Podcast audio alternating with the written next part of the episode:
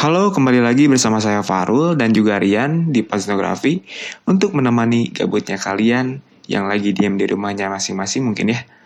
Yuk kita langsung aja deh gabung ke podcastnya.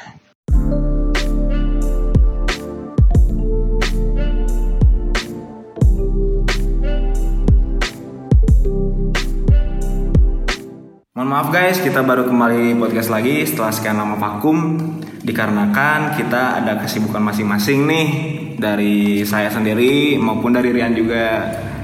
Kita mau bahas apa nih, Meng? Um, buat kali ini apa ya Eh, tentang masa mungkin kali ya Eh, tentang psikologi Wah, bener juga nih. Kebetulan kita punya teman nih yang ngerti tentang psikologi. boleh kenalin Boleh kenalin dulu. halo Hai semuanya. Halo? Ririn. Eh, aku Astri Amalia, tapi biasa dipanggil Ririn. Aku sekarang kuliah semester 4 jurusan psikologi di Unibi, Unibi itu apa sih Universitas Informatika dan Bisnis Indonesia. wow Ngeri juga ya. keren Di mana sih Unib itu lupa lagi? Di Soekarno Hatta, Oh, di Soekarno Hatta. Berarti sekarang udah semester 5 ya? semester 4. Oh, semester 4. Kan dulu sini semester 4 katanya Gimana nih Rin kabarnya? Ngapain aja nih? Lagi pandemi gini, belum beres. Eh, kabar sih alhamdulillah baik. Kalau kesibukan aku ya paling kuliah aja sih. Masa pandemi kayak gini mah. Nggak ada nggak ada kegiatan lain selain kuliah gitu. Pernah sih sempat ikut berorganisasi juga, tapi sekarang juga vakum lagi. Karena kan Gara-gara? pandemi. gara-gara pandemi Hmm. Jadi jarang ngumpul lagi gitu. Ya. Bukannya dulu dulu sempat ikut BEM atau enggak? Bem- iya, tapi kan sekarang kegiatan-kegiatannya juga kita dialihin ke online. Oh, lebih ke online sekarang ya. Oh iya sih, semua sekarang kan eh, serba daring ya. iya. Mungkin agak kesulitan juga untuk bertemu dan nggak bisa juga gitu.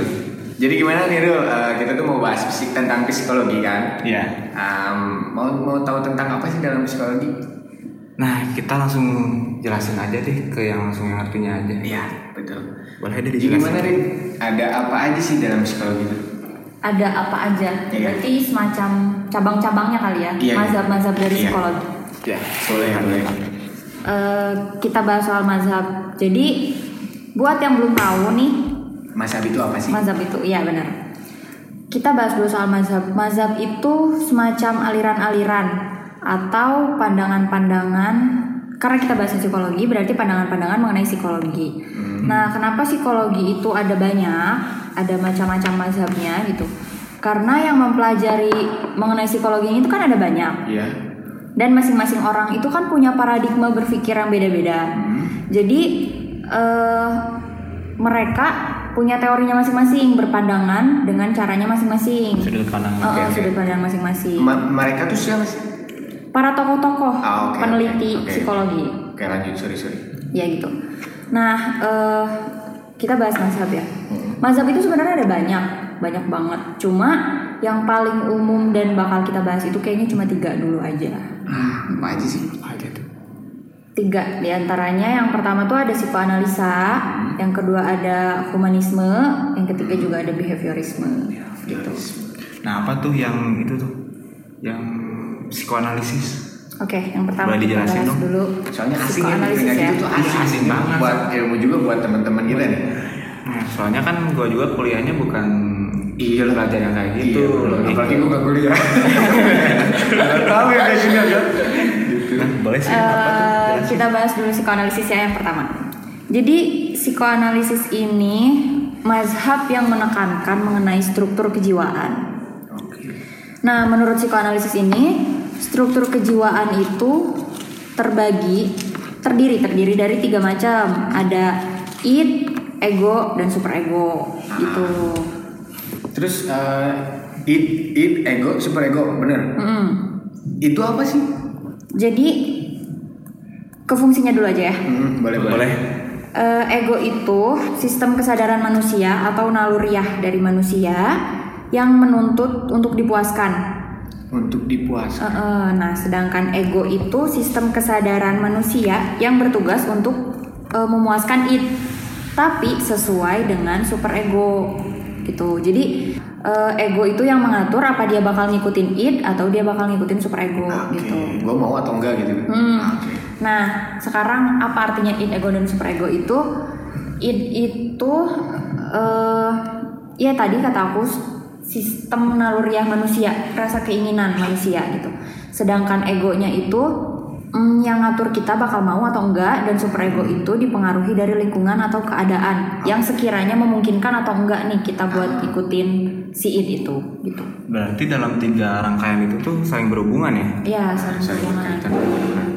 Em, terus kalau misalkan nih contohnya dari si it ego super ego kan itu berkaitan apa sih contohnya buat kalau kita nih yang nggak tahu kan Ya, kita biar harus tahu. tergambarkan Iya, gitu iya, ya, biar biar Dalam, tergambarkan dalam kehidupan lah yang pernah.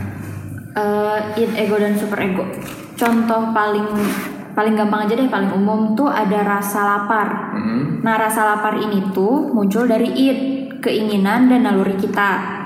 Terus eh di sinilah muncul ego. Ego itu eh enggak kayaknya lebih muncul dulu super ego. Nah si rasa lapar ini tuh ada super ego juga. Super egonya tuh seperti kita misalnya nih kita lagi kelas tapi kita lapar. Nah si ego inilah baru muncul dia bakalan ngikutin id atau bakalan ngikutin super ego. Nah si ego ini tuh mikir kita kan lagi kelas nih Iya. tapi kita lapar. Gimana caranya lapar itu ketuntasin tapi kita lagi kelas. Jadi dia antara ngatur mau ngikutin atau enggak.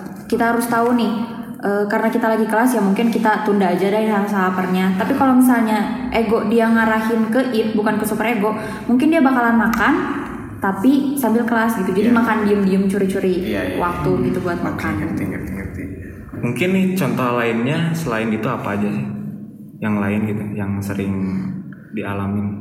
Coba deh kamu munculin rasa keinginan kamu misalnya apa? Id. Misalnya kayak mau pergi, Keinginan untuk pergi. ditahan sama orang tua. Eh, nah bisa. Karena kita sebagai anak nih ya id-nya tuh adalah rasa kita pengen perginya. Misalnya pergi main sama teman-teman gitu. Nah si super egonya itu adalah izin orang tua. Super ego ini tuh. Jadi antara orang tua ngizinin atau enggak. Tapi ternyata tadi kata Fahrul sendiri ditahan kan kita sama orang tua. Ego lah di situ yang bertugas. Dia bakalan ngikutin id keinginan kita atau dia bakalan ngikutin keinginan orang tua kita buat nahan dan dilarang buat pergi gitu. Atau misalnya contoh lain nih makan juga nih berhubungan sama makan. Kita pengen makan makanan yang berlemak tapi super egonya tuh kita punya penyakit kolesterol. Nah si ego ini kalau misalnya ego bisa ngatur mungkin dia bakalan nahan nih enggak dia bakal sadar. Iya. nahan. Kalau misalnya dia makan itu kolesterolnya mungkin bakal naik. Tapi kalau misalnya dia tetap ngikutin it mungkin dia bakal nakal buat tetap makan itu gitu Oke, I see. Berarti dalam keseluruhannya itu bisa dikatakan adalah ego ya.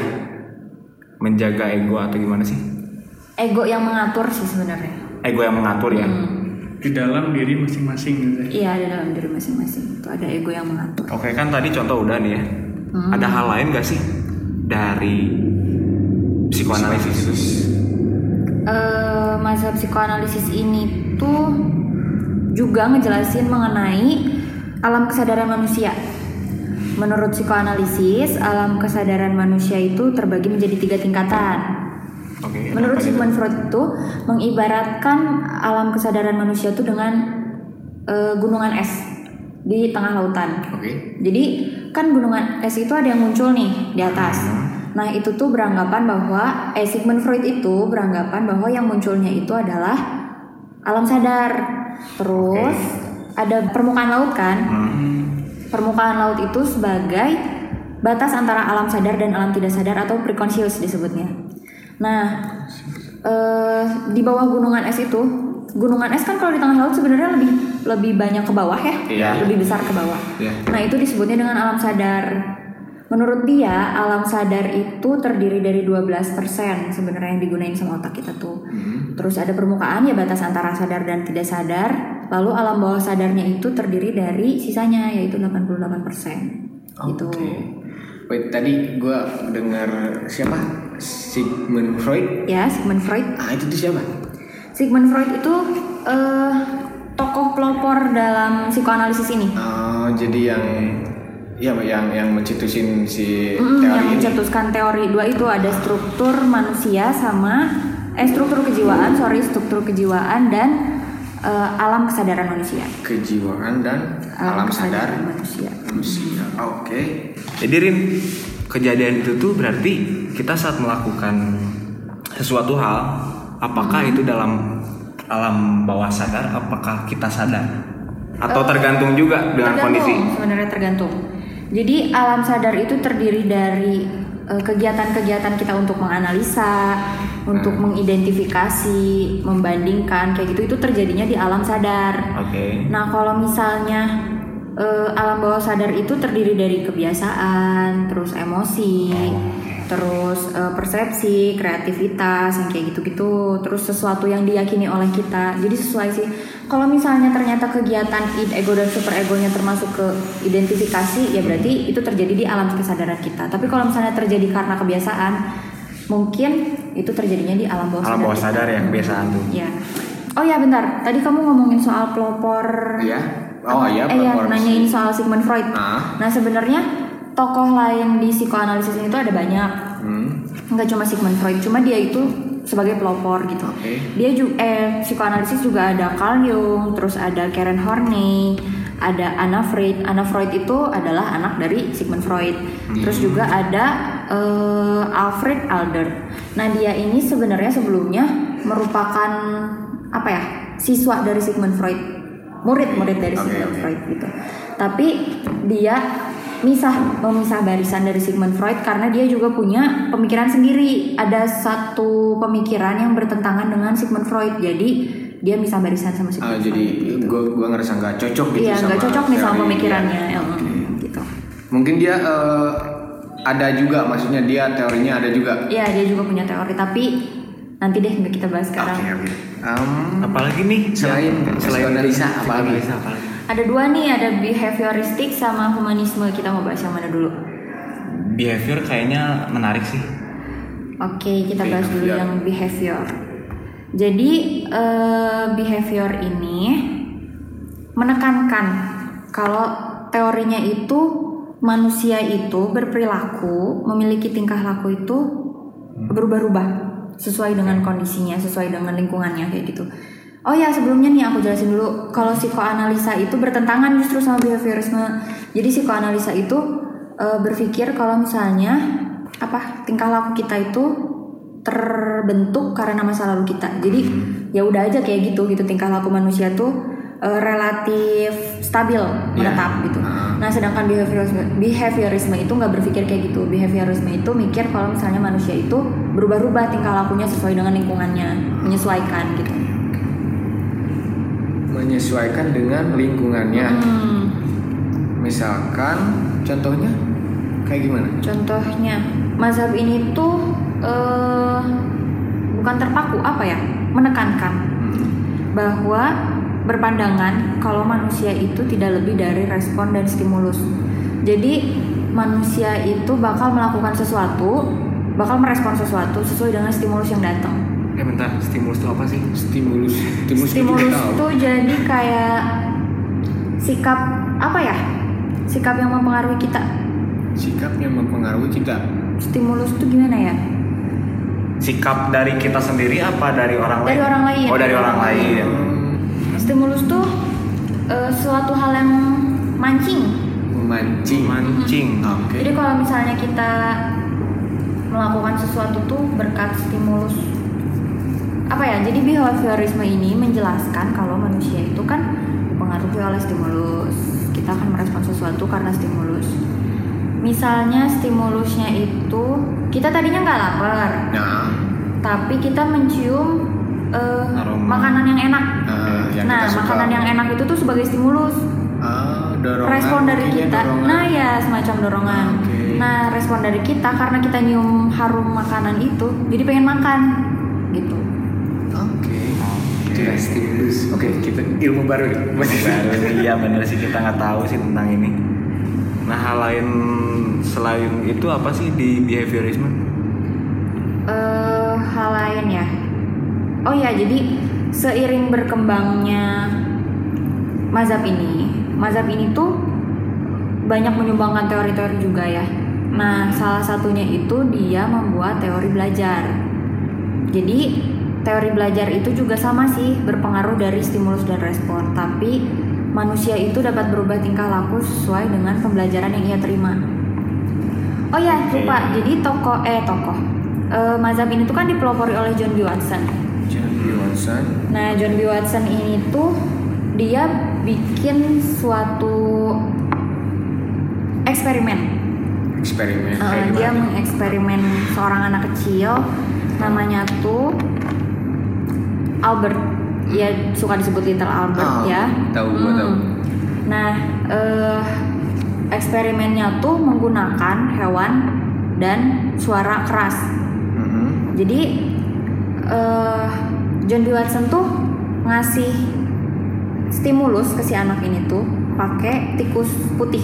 Ah, Tapi setiap tikus putih dimunculkan dan dikasih lihat ke si anak kecil ini, John B. Watson mengeluarkan suara yang keras, kayak suara pukulan gitu, tapi bukan ke si anak kecilnya. Ah, ke dia, benda, eh, eh, tapi kan karena si anak itu kaget, jadi dia nangis. Iya.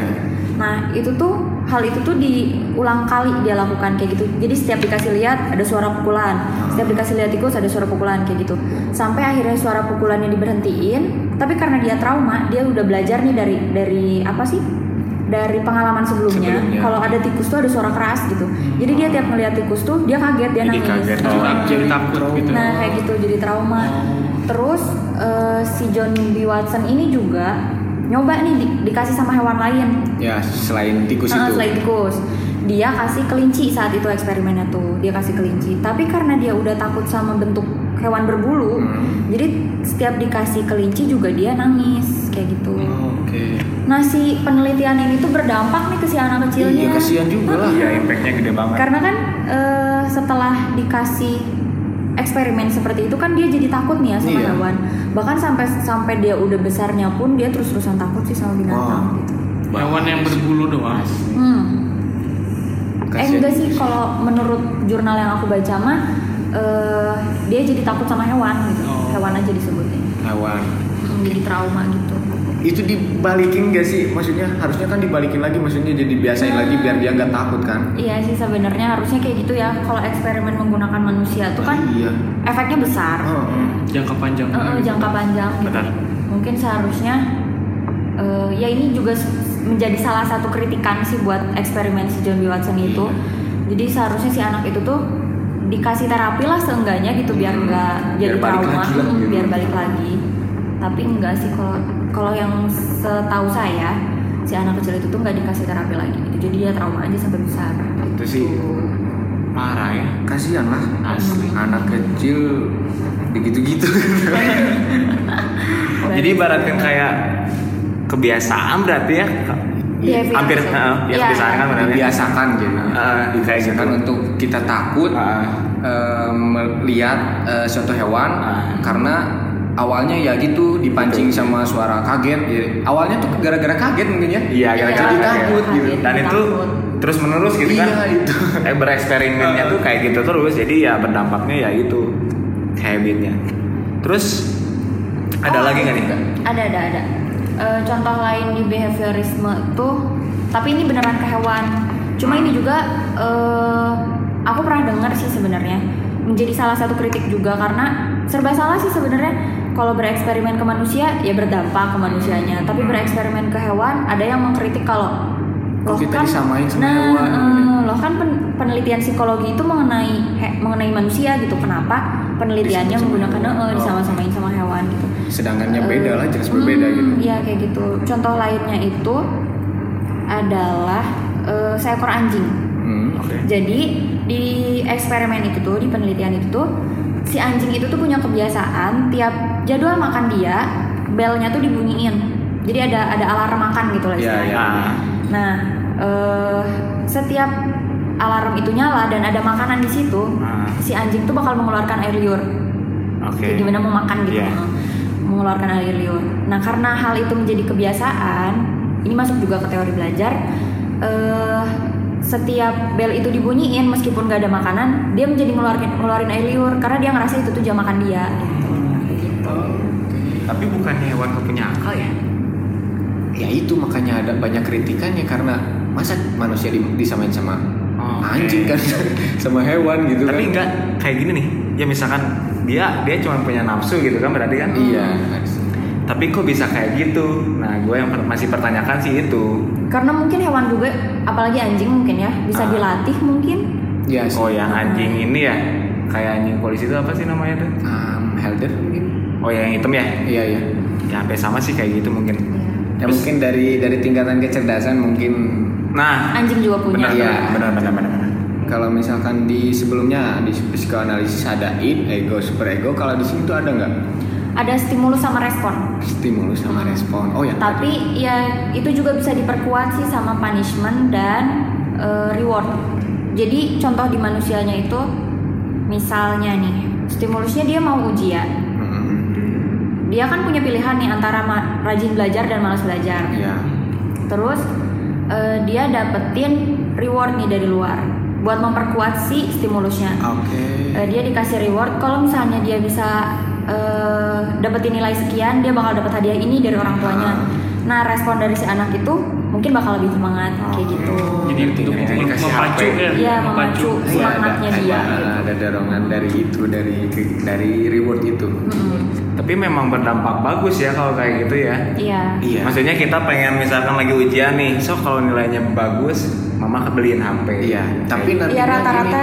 Misalkan kalau kayak gitu misalkan nantinya kalau nggak dikasih hadiah Iya benar-benar. bakal gimana tuh? Nah, itu juga bisa jadi kebiasaan Ya, ya, kebiasaan, benar. Mm-mm. Ah, jadi kebiasaan kan gitu.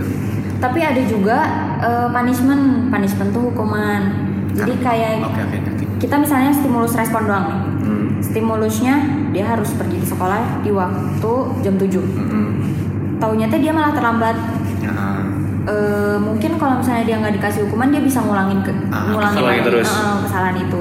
Tapi kalau misalnya dia dikasih punishment, dikasih hukuman nih, karena terlambat, eh, eh, kamu harus bla bla bla kayak gitu. Ah, jadi dia mungkin akan jerah.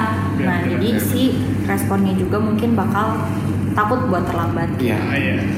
Bagus juga kalau Hmm. misalkan buat ke depannya kan. Iya. Jadi lebih efektif pakai punishment daripada reward. Sesuai juga sih Sesuai. balik lagi ke si Nah. orangnya.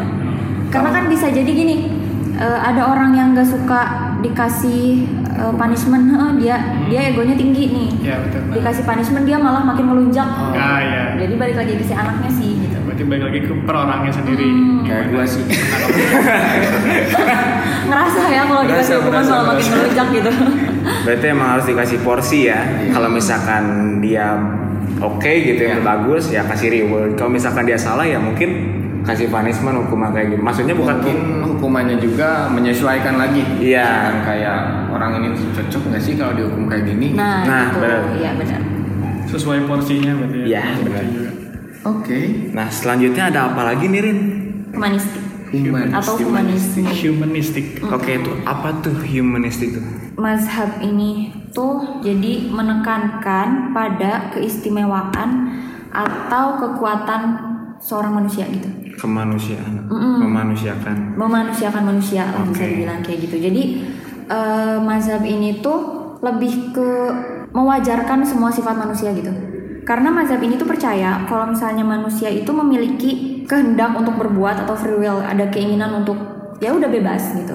Bebas sesuai si manusia yang yang diinginin manusia itu gitu. Mm-mm. Nah, eh, mazhab humanisme ini juga bilang kalau misalnya manusia itu lahir dengan citra dan atribut yang baik. Jadi manusia itu terakhir eh, dengan baik gitu. Pemahaman mereka tuh semua manusia itu baik gitu. Iya. Jadi apa pun yang diperbuat dia, dia bisa aja melakukan kesalahan. Tapi kan manusia wajar melakukan kesalahan gitu. Oke kan namanya Tapi manusia. eh, eh, tapi menurut dia tetap manusia itu pada dasarnya itu orang yang baik gitu. Eh, di antara citra baik tersebut juga akan ada sifat-sifat kemampuan khusus manusia kayak berpikir, berimajinasi, bertanggung jawab kayak gitu. Jadi pasti orang itu terakhir dengan terakhir baik dan kalaupun ia dia melakukan kesalahan, dia juga akan kembali pada yang baik gitu. Oke, berarti sama kayak ini nih yang gue ceritain waktu itu tuh kemarin. Gimana? Kayak misalkan nih lo lagi kerja sama gua nih misalkan. Hmm. Misalkan lo lagi nggak mood, Ya. berarti gua harus mewajarkan dong. Hmm, karena, ada kalanya mood manusia juga Iya, karena kita juga nggak tahu kan masalah dia tuh apa Nah, gitu. Masa kita langsung nyalahin, kok kamu gitu sih? Masa gitu kan? Hmm. Kecuali kalau keseringan mungkin. Kalau keseringan Ya, baru oh. ya. Patut dipertanyakan ya. Permasalahan. Meskipun ya. memang kalau ya. misalnya menurut mazhab ini tetap manusia itu baik, tapi kalau misalnya eh, keseringan mungkin kita juga perlu tegur Benar. atau kasih tahu gitu. Yap. tadi kan gue udah tahu nih kalau si psikoanalisa tuh ada pelopornya nih. Oh ya. Ah, terus yang kedua juga behavior, eh, behavior ya benar. Iya, benar. Ada pelopornya juga. Nah ini yang ketiga tuh siapa sih? Oh ya ada lupa pelopornya lupa nggak? lupa ada. Siapa? Eh, namanya tuh Abraham Maslow. Abraham Maslow. Maslow. Jadi Keren namanya ya. Asli. Gak ada aset ya. Ujang. Hujan. Jadi yang pertama itu kan tadi ada psikoanalisis oleh Sigmund Freud, yang kedua eh, ada apa behaviorisme yang dipelopori oleh John B. Watson, John B. dan yang terakhir ada humanisme yang dipelopori oleh Abraham Maslow. Abraham tuh ada ada ini nggak kayak sama John kayak eksperimen kayak gitu? Eh, jujur ya, aku kalau misalnya eksperimen humanisme itu belum tahu, nggak tahu akunya lupa, udah pernah dijelasin tapi akunya lupa. Cuma yang aku tahu tuh Abraham Maslow tuh beranggapan kalau misalnya eh, manusia itu punya hierarki kebutuhan gitu. Nah dia itu ngeluarin teori berbentuk segitiga gitu. Di sini tuh terbagi menjadi lima kebutuhan manusia menurut dia. Lima. Mm-mm. Yang pertama itu ada kebutuhan siolo si adalah ada kebutuhan fisiologis, Fisiologi. Mm-mm. kebutuhan apa ya dasar gitu kebutuhan dasar kita. Terus yang kedua itu ada kebutuhan rasa aman. Yang ketiga itu kebutuhan untuk dicintai dan disayangi. Oke. Yang keempat itu kebutuhan untuk dihargai. Eh, dan yang kelima itu terakhir adalah kebutuhan untuk aktualisasi diri. Nah menurut dia itu eh, kalau misalnya empat kebutuhan mulai dari psiko- siolo- si- fisiologi sampai ke kebutuhan untuk dihargai ini tuh udah Ter- sampai udah ya, terpenuhi, gitu. terpenuhi. Dia termasuk eh, disebutnya itu sebagai homeostatis. Jadi manusia itu keinginannya tuh udah cukup terpenuhi gitu, berhenti dengan sendirinya rasa keinginannya itu. Kalau misalnya udah terpenuhi semua. Oke. Kayak kebutuhan pokok mungkinnya sehari-hari gitu ya. Kayak beli sembako. Beda-beda. Oh beda-beda. Nah, kalau misalnya fisiologis itu kebutuhan paling dasar nih, kebutuhan paling pertamanya manusia itu eh, ada di kebutuhan untuk. Nah, itu baru kebutuhan untuk makan, kebutuhan untuk minum, kebutuhan udara segar kayak gitu. Terus kebutuhan seks juga ada di sini, ada di kebutuhan dasar eh, fisiologis masuknya gitu, Pak. Nah, setelah eh, kebutuhan dasarnya terpenuhi, naiklah ke kebutuhan kedua yaitu kebutuhan rasa aman. Mm-mm. Eh, kebut- manusia itu kan punya rasa takut dan cemas ya. Iya pasti. Nah, eh, jenis kebutuhan ini tuh yang setelah semuanya terpenuhi, eh setelah rasa amannya tuh terpenuhi gitu. Jadi Oke. eh, dia kalau misalnya dia udah eh rasa yang berhubungan dengan jaminan keamanan, terus stabilitas, perlindungan kayak gitu-gitu. Berarti kalau kayak gitu eh, sadar atau nggak sadar kita kalau misalkan merasa cukup untuk itu, eh merasa bahwa kita tuh ada di titik itu tuh sadar nggak sih gitu? Kayak misalkan, oh gue butuh ini nih, Sadar sih kayaknya. sadar betul ya? Seharusnya Eh. sadar kan? Eh, Atau enggak? enggak, enggak, enggak sadar Enggak. kayaknya. Soalnya gini, ini kayak yang ketiga nih kebutuhan dicintai dan disayangi. Mm-mm. kadangkala manusia itu suka tiba-tiba bad mood waktu ngerasa kurang disayang gitu. Oh iya benar. Itu kan kita nggak sadar gitu. Oke. Ah. Terus juga eh, manusia itu ketika kurang tidur atau ketika lapar, mood dia juga akan berantakan. Itu kan nggak sadar mood dia berantakan tuh karena kebutuhan fisiologisnya tuh belum terpenuhi itu kan nggak sadar. Oh, berarti nggak sadar mungkin ya? Kalau misalkan gini nih, kita mau beli sesuatu, Hmm. tapi kita nggak punya uang, apakah itu bisa dikatakan dengan nggak sadar? Mestinya sih sadar kalau itu. Iya sadar ya. Mestinya.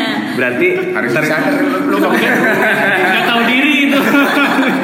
lu nggak punya duit dia berarti Rasain. tergantung konteksnya juga ya berarti Iya, ya. tergantung Oke. konteksnya juga. Karena kan misalnya nih kita pengen kita pakai HP kentang nih, tapi kita pengen beli iPhone 12 Pro Max gitu. Kita kan harus sadar kalau kita Iya, uang kita tuh nggak iya, terpenuhi iya, untuk beli itu tuh. Gitu. harus ngaca dong gitu mampu nggak sih gitu kan iya benar-benar benar ngerti Ya, kayak gitu. Nah, contohnya dari humanistik itu apa sih, Rin?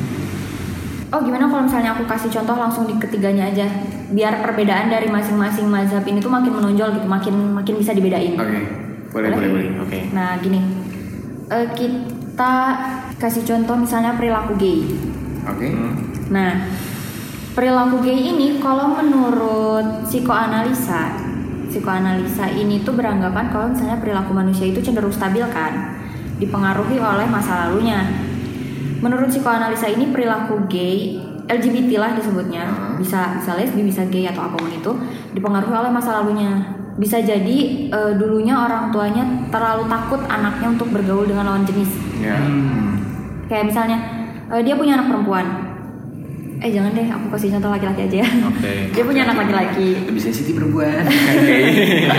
benar Eh, dia punya anak laki-laki terus eh, si ibunya tuh takut kalau anak laki-lakinya tuh berbuat kesalahan gitu ke seorang perempuan Oke. jadi ibunya tuh menuntut buat si anaknya bergaul sama laki-laki terus aja lah gitu sampai-sampai dia tuh eh, di psikologi itu ada krisis identitas. Jadi dia tuh belum sadar orientasi sosial or, sorry. Orientasi seksual dia tuh ke mana? Apakah dia biseksual atau atau dia lesbi gay dan semacamnya? Nah sampai akhirnya dia kebingungan dan dia ngerasa justru sukanya malah sama laki-laki lagi. Ya karena itu karena dia nggak bergaul dengan perempuan kayak gitu. Ini tuh menurut psikoanalisa kalau menurut behaviorisme eh, berarti perilaku LGBT ini tuh disebabkan oleh lingkungan kan menurut behaviorisme itu perilaku manusia itu berubah-ubah kan Ya.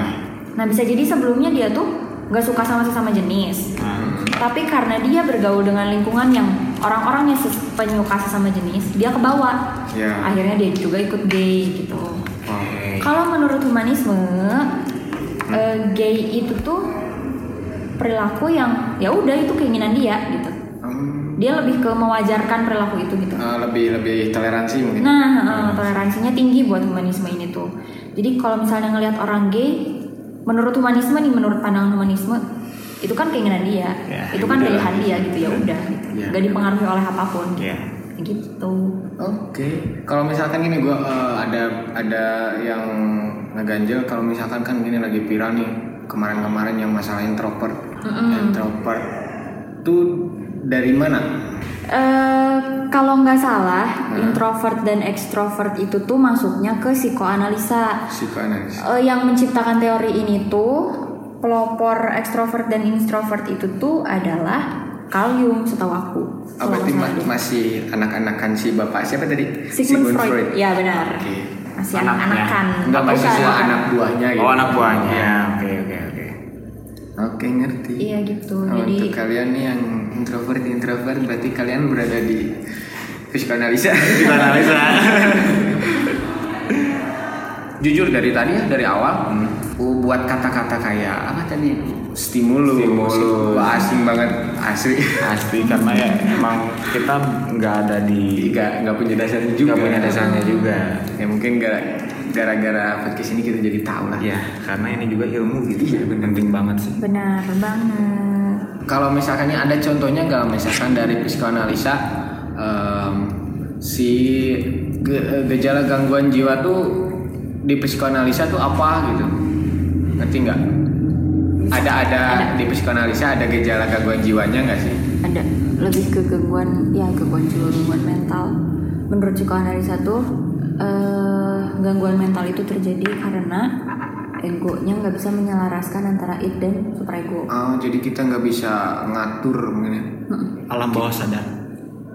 Jadi kita Iya, nggak kayak gini misalkan contohnya mungkin eh, kita mau pipis nih misalkan di tempat rame kan kalau kita yang bisa mengatur mungkin kita nggak ngelakuin itu mesti nahan dulu gitu sampai kita ketemu toilet Toilet. baru kita kencing gitu. Iya. Kalau misalkan yang enggak mungkin bisa Bisa aja. bisa aja gitu. Kencing di sana. Mungkin gitu ya contohnya atau gimana? Eh, bukan sih lebih ke Gimana? itu mah setelah gangguan mentalnya terjadi. Ah, kalau Kalau gejala misalnya gejala eh penyebabnya tuh kayak gini misalnya. Eh kita pengen kayak yang tadi Farul sebutin nih, kita pengen beli sesuatu, tapi kita nggak punya uang. Tapi ego kita tuh gak bisa menyelaraskan antara keinginan kita sama super ego itu. Mm-mm. Terus jadinya dia kayak muluk-muluk gitu. Eh apa sih? Aku bisa kok beli satu pulau lah misalnya gitu beli pulau ini tapi kita tuh gak punya uang nah saking pengennya kita saking idnya terlalu besar dan egonya nggak bisa menyesuaikan dengan super ego Oke. barulah terjadi konslet lah istilahnya di otak kita akhirnya gangguan jiwa itu terjadi nah setelah gangguan jiwa itu terjadi barulah Baru mungkin yang kata mungkin disebutin "Heeh." mungkin, oke. Oke. yang Ya disebutin awalnya sama halu mungkin ya. Nah kayak gitu halu, juga gua bisa. beli nih eh, pulau misalkan. kan itu halu gitu misalkan Kalau terkontrol sih mungkin bisa nggak nggak menyebabkan gangguan mental ya. Ya, Tapi kalau ya. misalnya nggak terkontrol, ya mungkin akhirnya itulah efeknya Ah, gitu. Oke, ngerti ngerti ngerti. Wow, ngeri juga ya. Lu pernah nggak kayak ngehalu sebelum tidur? Nggak halu Kayak, dulu sih. Kalau gue punya ini wah, enak banget ya. Jadi jadi punya kehidupan di otak kita. Mungkin kayak mem- membayangkan mungkin. Ah, ah, membayangkan ya, membayangkan. Ya ngebayangin oh gue kalau misalkan punya ini tuh kayak gini mungkin enak mungkin Ah, gimana. ah. Oke, pernah sih pernah Pernah ngerasa. nggak? Ya itu sih masih dalam tahap Itu wajar mah masih sebenarnya. biasa ya. Oke mas biasa. Ya asal nggak muluk-muluk gitu. Jangan ngebet Kalau- bang. Jangan maksain banget gitu ya. Kayak misalnya, eh oh ya aku juga pernah dapat gini. Jadi eh, aku punya saudara, dia kerja di rumah sakit jiwa. Terus eh, waktu di apa sih ada masih baru mau lulus SMA, dia masuk rumah sakit jiwa. Terus setiap ditanya tuh nama kamu siapa, dia sebutinnya satu kali dua kali, kayak gitu gitu, kayak angka rumus yang dia sebutin. Nah itu juga kan gangguan mental dikarenakan dia punya rasa keinginan buat masuk. Jadi ceritanya tuh dia tuh pengen masuk UI. eh nah keinginannya tuh terlalu kuat gitu si id-nya tuh terlalu kuat tapi egonya tuh nggak bisa ngontrol. Dia emang belajar rajin terus dia juga termasuk pinter. Eh ternyata dia nggak keterima di UI sampai akhirnya dia ngerasa putus asa. Depresi. eh, eh, depresi gitu. Ya akhirnya terjadilah gangguan mental itu. Subconscious itu mungkin otaknya nggak Nggak ini nggak bisa menerima. nggak nerima. Nggak nerima ya. karena perasaan dia yang nggak nerimain kalau dia gak keterima gitu di UI Sama kalau kayak kecewa mungkin bisa terjadi. bisa Kecewa juga gitu kan. Bisa. Wah kecewa nih gue Asal udah nggak ter- habis-habisan gitu. kalau gak terkontrol Nah, Kalau kecewanya masih dalam batas wajar sih ya masih bisa. masih bisa ngendaliin mungkin aman. Kendaliin bro. Berarti kalau ada masalah Masih masalah aman. itu emang lebih baik diceritain ya. Iya, buat, benar. Buat biasanya biar kitanya juga nggak terlalu apa ya beban banget atau apa apa. Jadi lebih baik mending ceritain ya kalau ada. Bisa sih itu juga jadi kayak kita punya masalah nih jangan terus-terusan Dipendam. ditelan sama sendiri, dipendam Iya, sama betul. sendiri. Kita juga butuh orang lain mungkin buat hanya sekedar ngedengerin lah kalau nggak mau dikasih saran. Iya seenggaknya. Iya benar. Seenggaknya ada yang ngedengerin. Iya. Dan kalau ini ke psikiater juga mungkin agak mahal ya harganya. Kalau Hmm. misalkan pengen Psikiater beda sih sebenarnya sama psikolog. Nah itu Beda. sih apa sih maksudnya kalau psikolog tuh bagian apa gitu, Nah. psikiater itu bagian apa sih? Oke, eh, jadi bedanya psikolog dan psikiater itu sebenarnya sama-sama ngasih terapi sih dia tuh. Cuma bedanya kalau psikiater tuh pakai obat, pakai resep gitu. Jadi eh, psikiater tuh cara pengobatannya adalah dengan resep, sedangkan psikolog itu cara pengobatannya eh ya dengan terapi. Jadi Kayak- kayak sama-sama sih, dua-duanya juga sama-sama si klien tuh menceritakan keluh kesah dia, masalah dia kayak gitu. Mungkin psikolog tuh bertugasnya cuma mendengarkan dan memberi saran. memberi pilihan sih sebenarnya. pilih. Memberi pilihan. E, karena tetap aja sih penyelesaian masalahmu balik lagi ke si kliennya ya. Ya. Nah, Nanti kliennya yang pilih dia mau ini atau mau itu, gimana kliennya. Nah kalau misalnya psikiater sama dia pun memberi pilihan eh, kepada kliennya gitu, membantu masalahnya. Tapi dengan bantuan obat juga gitu. Kayak kalau misalnya psikiater tuh eh dia punya penyakit kecemasan. Kecemasan bisa diobati dengan terapi Hmm. dengan psikolog. Tapi kalau misalnya udah nggak tertolong, mungkin butuh bantuan obat untuk meredakan rasa cemas dia. Ah, ba- berarti untuk apa yang pakai obat tadi? Psikiater. Psikiater itu untuk yang lebih parah dari Iya sih bisa jadi. ya yang lebih parah mungkin ya. Jadi baru masuknya ke psikiater. Kalau nggak bisa ditangani oleh pembicaraan berarti lompatnya ke obat Ya sebagai sebagai ini doang mungkin sebagai biar Membantu. membantu. Oke. Berarti psikiater psikiater tuh semi dokter. Enggak juga ya. Dokter Eh, atau gimana? dokter sih. Oh dokter Dokter. berarti. Beda beda juga itu mah pembelajarannya sama psikolog, Oh, Oke. psikiater. tapi harus mempelajari juga mungkin. Iya jelas mempelajari Mempelajari psikologi juga.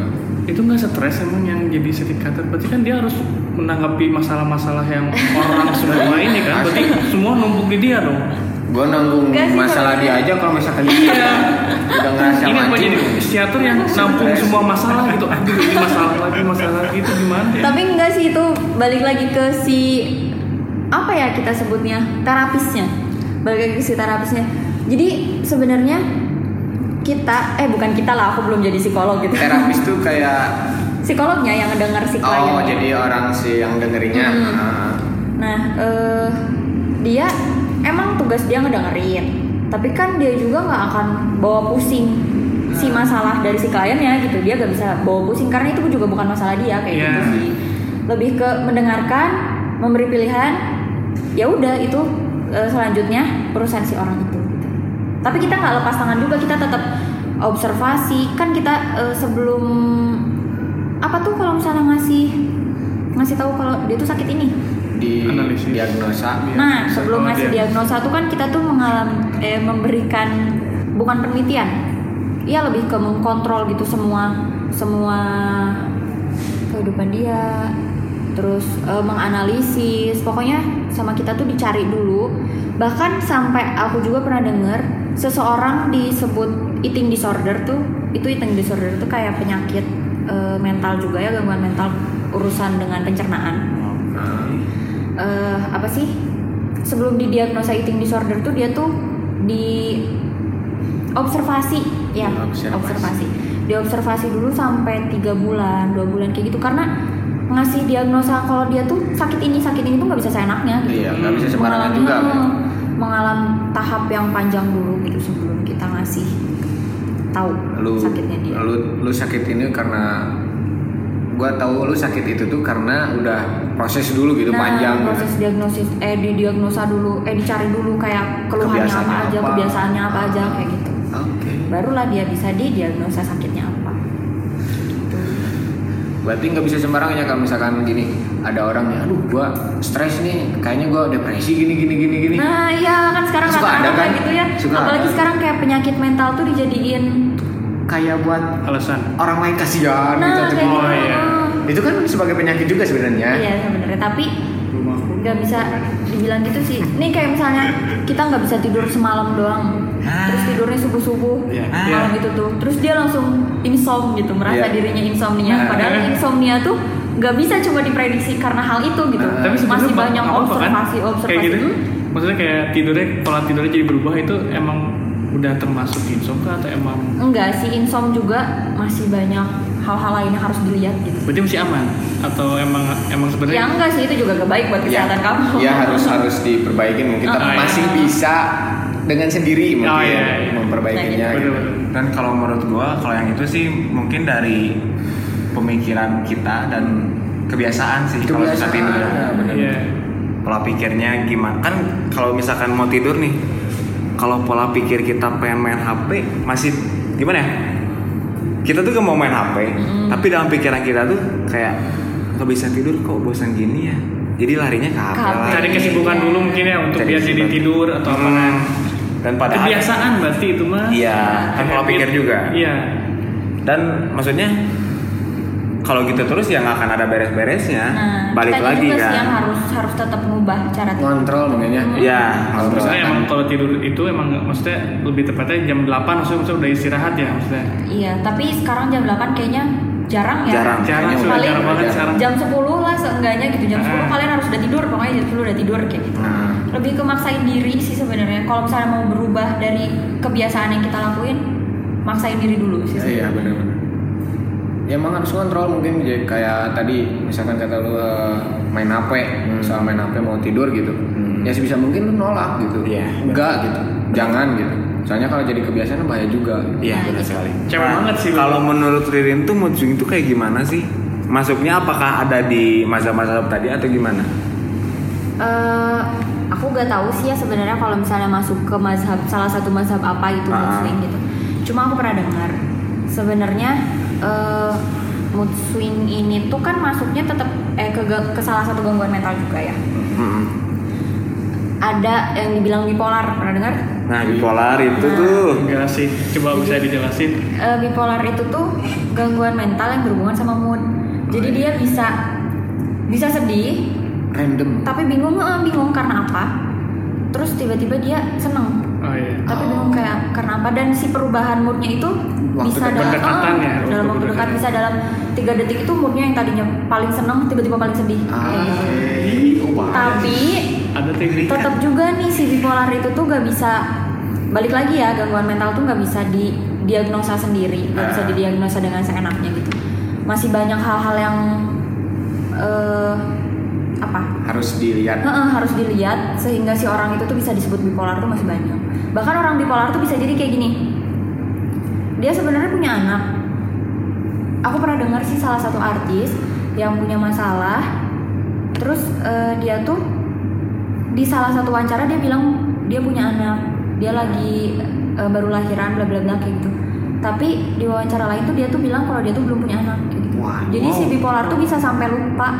Ini kalau nggak salah ya kalau nggak salah, selain dari gangguan mood tuh bisa sampai kayak gitu. Wow. Saking parahnya gua bipolar. kan segitunya. Mm. ya karena kan itu maksudnya kalau Kalau mood swing ngeras- doang ngeras- sih belum sebenarnya. lah. mm, itu masih ya bahaya juga sih Ya, sebenarnya kalau lu ngerasa kayak gitu terus lu Mendiagnosa eh, sendiri. mendiagnosa sendiri bahwa lu apa tadi Bipolar. bipolar misalkan bisa jadi kejadian malahan gitu karena lu ngerasa di situ Ngerasa di situ. Nge-mindset sendiri. mindset Mindset sendiri bahwa lu sendiri. tuh bipolar gitu. Mindset benar. Mindset gitu. Dan orang ngalamin bipolar tuh ya Hmm. dari kelas 2 SD mood swing. mood swing. mood swing mungkin Yes. Kalau mood swing tuh sebenarnya banyak penyebabnya sih. Kayak contoh dasarnya aja nih, kita telat makan atau kurang tidur tuh bisa bisa ngaruhin mood. Oh iya benar. wow Kalau tidur. Itu itu berpengaruh banget sama mood. Berarti ngaruh ngaruh ngaruh ya makanan kayak gitu tuh ngaruh ke psikis juga ya. Mm-mm. Kayak gini aja, kita telat makan, kita gak sadar kalau diri kita tuh lapar. Misalnya udah lapar tapi kelewat, udah pernah dengar belum kayak Iya. lapar kelewat gitu. Iya. Nah kayak gitu. Sering. Eh, apa sih? Lapar tapi la- rasa lapar itu tuh kita lupain. Hmm. Terus berubahnya tuh malah jadi kemut kita gitu. Jadi kalau misalnya tiap ada yang nanya apa sih kayak gitu, Oh, iya. kayak sensitif gitu. jadi ya Padahal itu tuh kita tuh nggak sadar kalau itu tuh karena lapar gitu, bukan Iya. bukan karena pengaruh yang lain. Terus kita mikir ke mana-mana. Aduh ini aku kenapa ya kira-kira bla bla bla. tapi kayak kita gitu. bingung mungkin ya Iya mungkin kita kenapa bingung gitu karena laparnya udah kelewat gitu. Mungkin hal pertama yang harus kalian ingat kalau misalnya mood kalian berantakan, eh bentar aku udah tidur belum ya? Atau eh bentar aku udah makan belum ya? Kayak gitu. Oh, dari hal Karena- kecil lah ya, dari tidur atau makan dulu Hal mungkin ya. iya, hal paling mendasar yang Hmm. berpengaruh sama mood tuh ya itu Iya sih. makan dan tidur itu Dan itu emang benar, berpengaruh emang banget. benar. Benar asli. Kalau ngerasa juga sih, kalau misalnya lagi lapar tiba-tiba jadi gimana nih ada yang mau ditanyain Ya apa dulu diri sendiri dulu berarti ya. ah berarti ya kayak kayak Iya peduli dulu cintai dulu lah Cintai dulu diri sendiri ya. Cintai dulu di sini baru mencintai yang lain orang lain. Itu yang bisa sih. Tapi Damai asli sih. dengan diri sendiri. ya ya sekedar ini sih ini mah jadi kayak kayak mood drastis turun tuh kayak gimana ya cepet banget dan naiknya pun cepet banget gitu Tapi ada penyebabnya. kayak contohnya Enggak, enggak aku nanya maksudnya ada penyebabnya Nah, nggak ya. yang bikin kamu seneng kalau kamu sedih banget. kalau berkaca waktu pas aku kelas 2 Hmm. itu nggak ada Oh, penyebabnya SD. soalnya aku ngomong sama emak aku Oh, ya, gimana? emak aku kayak gini kayak gini nah makanya banyak sholat sana tapi nggak salah juga Iya. maksudnya, maksudnya biar tenang Hmm. kan Iya. bener cuman ya orang ngalamin dari kelas 2 kok gini tapi di sebelum sebelumnya nggak ada masalah yang rumit gitu kan Hmm. maksudnya kita masih kecil gitu dan gua pun emang nggak nggak digimana gimanain sama orang tua gua Enggak punya pengalaman buruk. Ah, sama beda kan kalau misalkan kita udah dewasa banyak masalah ini itu ada lah gitu ada Nah, makanya itu Kenapa gitu? kenapa gitu masih tertanyakan ya mungkin Tapi eh, sampai saat ini gitu masih masih kayak gitu. Masih. Dengan dengan sesuatu yang nggak ada penyebabnya. masih cuman eh, nggak nggak terlalu sering juga sih Oh. Dan kalau ada pun mungkin Parul bisa mengatasi diri sendiri ya. Maksudnya dengan cara, duh kayak gini. bisa ah, Udah, ah pasti orang pengennya eh, misalkan main atau apa gitu buat menghilangkan itu. ya bisa Udah ada cara sendiri mungkin kalau ada cara nah, soalnya orang kalau kayak gitu ya enaknya ya diem gitu tapi diemnya tuh nggak akan lama banget Iya. soalnya kan misalkan kita jadi emosi ke orang lain Iya itu enak kan. juga Iya. Tapi ada yang kayak gitu. ya banyak sih Banyak Pasti sih, yang kayak gitu banyak. ada. Yang malah jadi Dan ada lagi nih yang mau ditanyain nih Eh, kalau misalkan tentang kepribadian ganda Uh, split man. Iya, ada film Kayak split filmnya ya. kan, Ada film split. Ini gimana sih? Menarik itu. Ah, ah. Eh, kepribadian ganda. Tahu nggak misalkan dia bagiannya dari mana gitu? Tapi itu tuh ada ya di di real life ada yang kayak gitu ya? Ada, Emang ada ya? Emang ada, emang ada orang yang berpenyakit kepribadian ganda itu ada. Bahkan gini, eh, kepribadian ganda tuh kan apa ya? Seseorang yang punya kepribadian beda-beda ya, ya Iya. jelas jelas dari defi- dari namanya aja kepribadian ganda itu. Beda lagi sama mood lagi. swing. Ini lebih parah. Dia bisa aja di kepribadian yang satu, dia tuh merasa dirinya sebagai apa ya? Barista lah Bapak misalnya. yang kuat Hmm. atau apa ya? Terus di kepribadian yang satu dia sebagai seorang ayah, di kepribadian yang satu dia sebagai orang ini. Hmm. Bahkan yang paling parahnya itu bisa jadi di kepribadian sebagai seorang barista dia sehat, tapi sebagai ayah dia punya penyakit jantung. Wow. Gitu. Bisa sampai kayak gitu dan dia bisa meninggal waktu lagi kepribadian salah satunya karena penyakitnya gitu. Anjir. Meskipun sebenarnya di kepribadian yang lain dia nggak punya sakit itu. Iya iya, ngerti ngerti. Tapi sebenarnya emang dia Di satu sakit tubuh yang gitu. sama padahal gitu.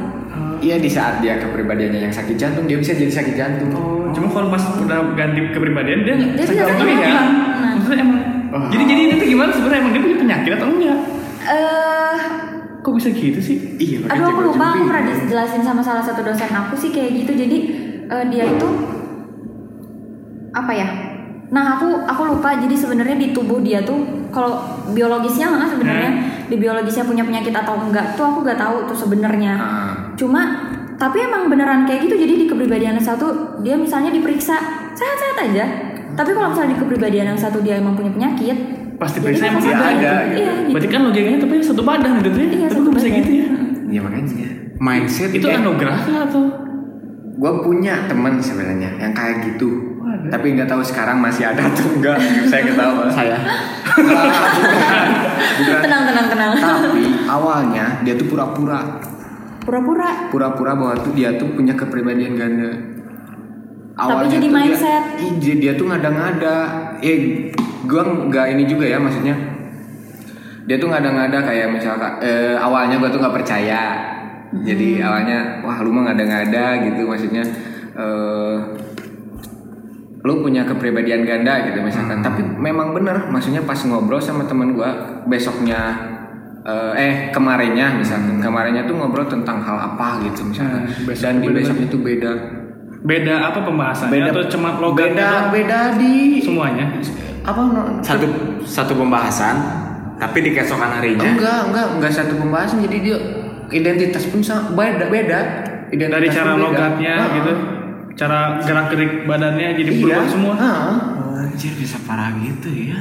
tapi ada temennya yang deket banget sama dia awalnya tuh dia tuh ngada-ngada jadi memang dia tuh eh, Berbohong. kayak ya bener tadi pengen dikasihanin gitu Oh. awalnya tuh Awal Pengen- awal awal yang gitu bisa dampaknya kayak gitu ya. awalnya pengen dikasihanin gak, eh, dia tuh punya penyakit kayak gini dan itu nggak ada awalnya dan terakhir-terakhir kemarin jadi nyata Jadi nyata ada jadi bener ada Tapi tiga udah udah sampai oh tiga apa? ada tiga ada tiga kepribadian dalam diri dia. Heeh. Damn. Oh, gila. kuliah di mana ada pokoknya Oh, pernah diceritain sih? Eh, Tapi gini juga loh, jangan sampai ngerasa kita eh, dalam satu circle yang ini kita orang yang baik, Ah. tapi dalam satu circle yang ini kita jadi orang yang nakal itu bukan kepribadian ganda ya, karena kita melakukan itu secara sadar.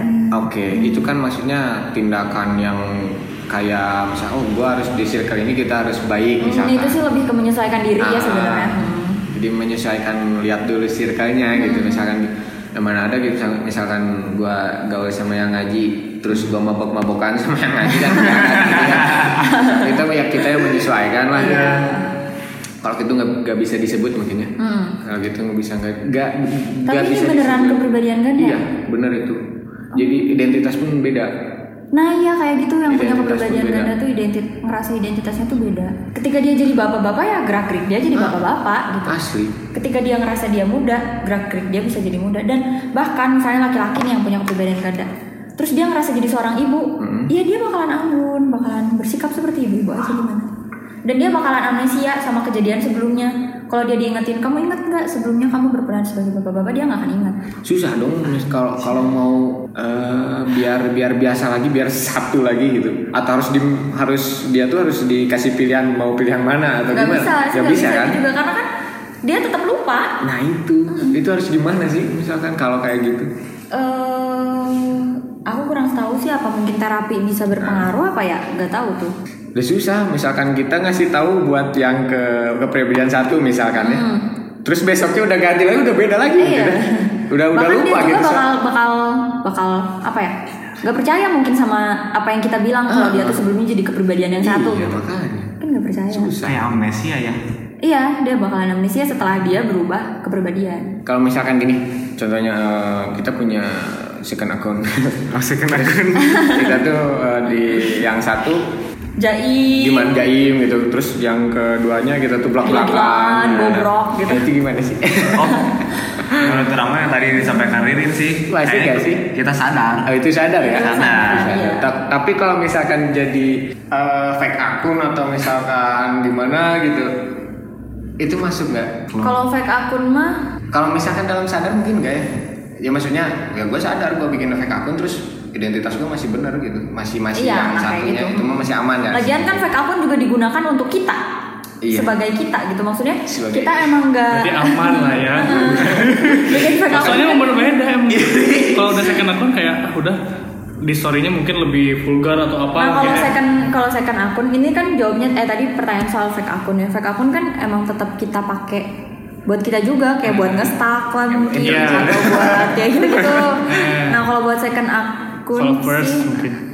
enggak ini kan Oh, second. nah ini baru first akun sama second account.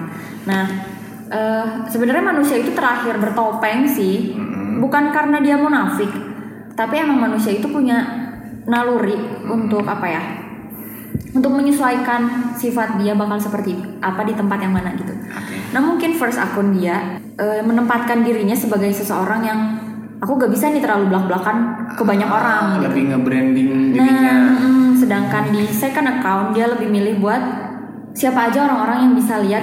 Dan orang itu kan emang dipilih sama kita sendiri Nah, juga kan. eh, jadi kita bisa lebih terbuka juga sama orang-orang tertentu ya itu emang balik lagi ke Oh, naluri aman. Kita aman kan bukan Aman lah kepribadian. Enggak lah, bukan. Bukan, bukan itu ya mama kan dia kan kita secara nggak sadar bahwa kita tuh punya kepribadian, kepribadian ganda cuman ya di sosmed Dia sosmed gitu ya. kita masih sadar kan ini dua-duanya akun kita kita masih sadar aman gitu. Ya. Revi Ahmad, nah itu. Second akun lu kan, Karena Facebook kurang. akun akun Facebook lu kan. Oh. Iya beda-beda tuh, kok dia beda-beda gitu kan kalau gue sama gitu dari IG, Insta, eh Instagram, Facebook, Twitter sama sama semua gitu. Kalau itu beda-beda, Tapi itu masih sadar kan kamu ngelakuin itu. Sadar. ya, takutnya Bisa berubah identitas gitu. Berarti beda ya sosmed sama realita beda, ya? lah Beda ya. Bahkan kita bisa aja kita tuh sebenarnya lagi sedih tapi di sosmed kita nembongin kalau kita tuh lagi foya-foya kan bisa aja. Oh iya. Itu kan? itu penyakit juga. Penyakit sih berbohong pada diri sendiri.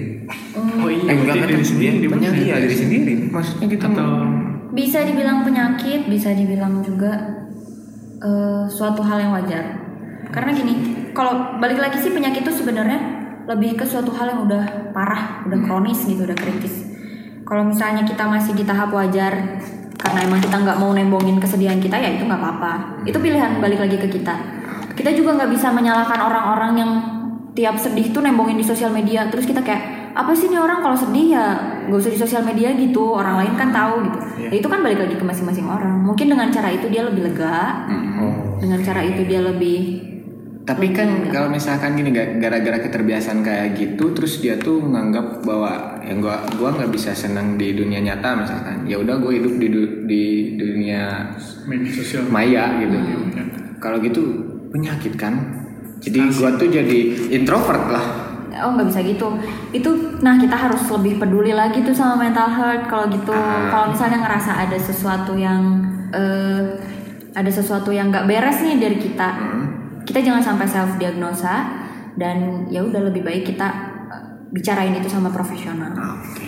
Berarti balik lagi ya harus ke profesional. Hmm. Dan kebayang nggak kalau misalkan gini ya, lo eh, sebagai pengidap pengidap eh, apa tadi bipolar, Bipolar. eh, bipolar kepribadian ganda. Hmm. Kalau enggak enggak misalkan, Misalkan. misalkan lu kepribadian ganda, terus kepribadian satu lagi nih menjadi mobil kebayang.